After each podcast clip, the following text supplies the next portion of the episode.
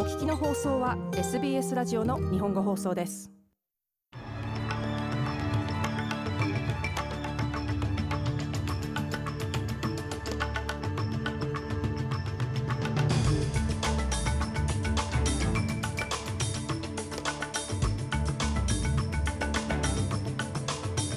にがつここのか水曜日、午後のニュースをシドニーから大場由美がお届けします。宗教差別禁止法案における若者への影響について、今日も議論が続いています。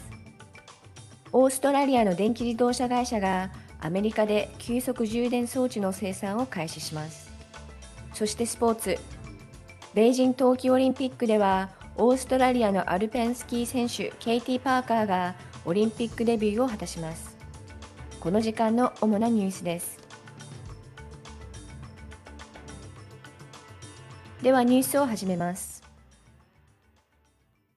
保守連合の議員らは、政府内部からの反対があるにもかかわらず、宗教差別禁止法案の法制化に自信を示しています。連合は月曜日に法案の修正に合意。宗教系学校が生徒の性的指向を理由に、同性愛者を退学させることを禁止する条項を盛り込みました。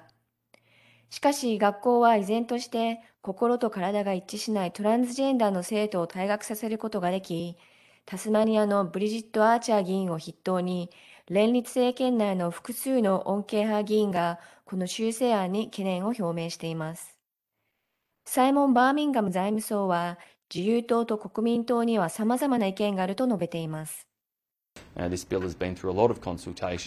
法案は多くの協議を経て現在に至っていますが、まだ難しい問題があり、そのために現在も議論が行われているのです。しかしそのための国会でもあります。自由党と国民党には強い意見を持つ人がいますが、ある程度の反対意見を許容する構造は国会にあるのです。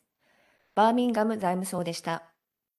また過去に法案に懸念を示していた連合のアンジー・ペル議員は、今後は差別禁止法案を支持すると述べています。一方で、労働党のスティーブン・ジョーンズ議員は、個人的なエピソードをシェアしました。ジョーンズ氏は自ら命を絶った同性愛者の老いと、性別が流動的な自分の息子について語りました。ジョーンズ氏は国会が宗教差別法案をどのように扱うかによって、同性愛者やトランスジェンダーの若者たちにメッセージを送る機会があるといいます。ジョーンズ氏によると、同性愛者やトランスジェンダーの学生は、自分たちが異なるという理由で、常にいじめや暴行の脅威にさらされており、国会は彼らをさらに弱い立場に追いやってはならないと訴えています。He was just fifteen when he took his own life. No mother or father should have to endure this sight. 老いはわずかじゅうごさいで自ら命を絶ちました。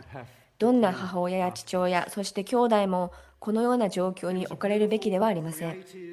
彼は美しくクリエイティブで勇気のある若者でした。彼は両親や家族から受け入れられ、愛されていましたが、友人やコミュニティからは別の扱いを受けていました。彼の両親、そして私も苦悩しています。ジョーンズ議員でした。モリソン首相が国会で嫌がらせを受けた女性に対して謝罪を行ってからにじゅうよじかん。元自由党職員のブリタニー・ヒギンズ氏と性的虐待の被害者であるグレース・テイムス氏は、ナショナルプレスクラブでの演説に向けて準備を進めています。この謝罪は性別委員会のケイト・ジェンキンズ氏が求めたにじゅうはちの提言のうちの最初のもので、議会で正式に事実を認めること、ステートメント・オブ・アクノレジメントでした。無所属のヘレン・ヘインズ議員は、火曜日に議会で行われた謝罪は、最初の一歩に過ぎないと強調しています。ジェンキンズのレビューにはにじゅうはちの提言がありますが、私はにじゅうはちの提言がすべて実施されることを確認したいのです。それが最も重要なことです。それがこの場所でいじめられたり、嫌がらせを受けたり、性的虐待を受けた人が求めることなのです。ヘインズ議員でした。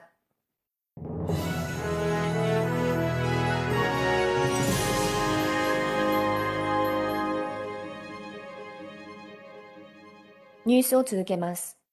ビクトリア州ではここのか水曜日、COVIDによる新たな死者にじゅういちにんときゅうせんきゅうひゃくはちにんの感染を確認しました。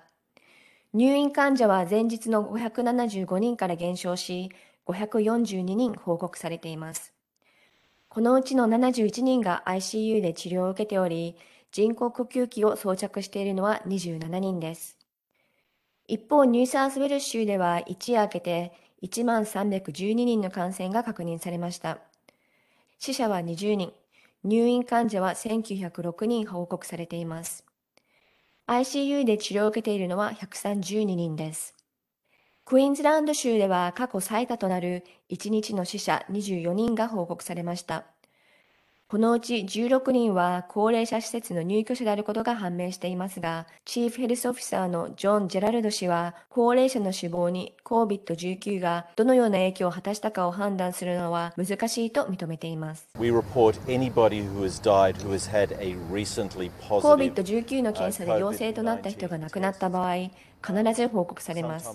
しかし、高齢者の場合、複数の病気を併発しているため、死因を正確に特定するのは難しいです。しかし、透明性を高めるために、最近 コービッドじゅうきゅう 検査で陽性となった人が亡くなった場合は、誰でも報告します。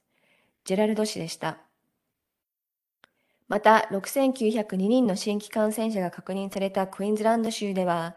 じゅうろくさい以上のワクチンのにかい接種率が、目標の きゅうじゅっパーセント に達したことが分かりました。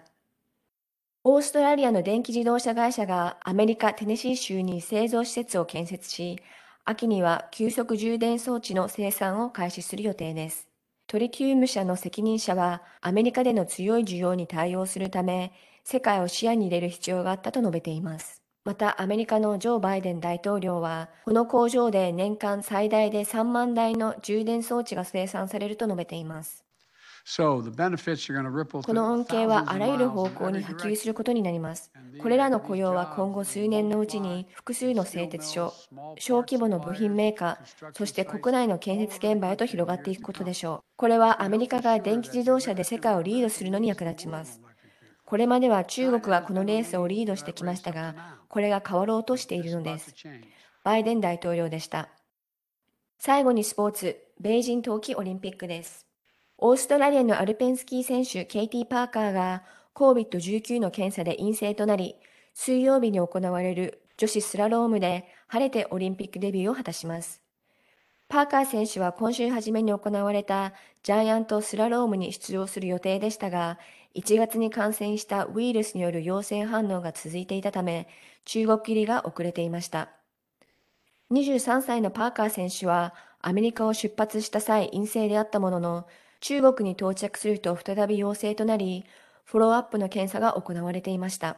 このほど陰性が確認され、出場が許可されました。以上、にがつここのかのニュースをお届けしました。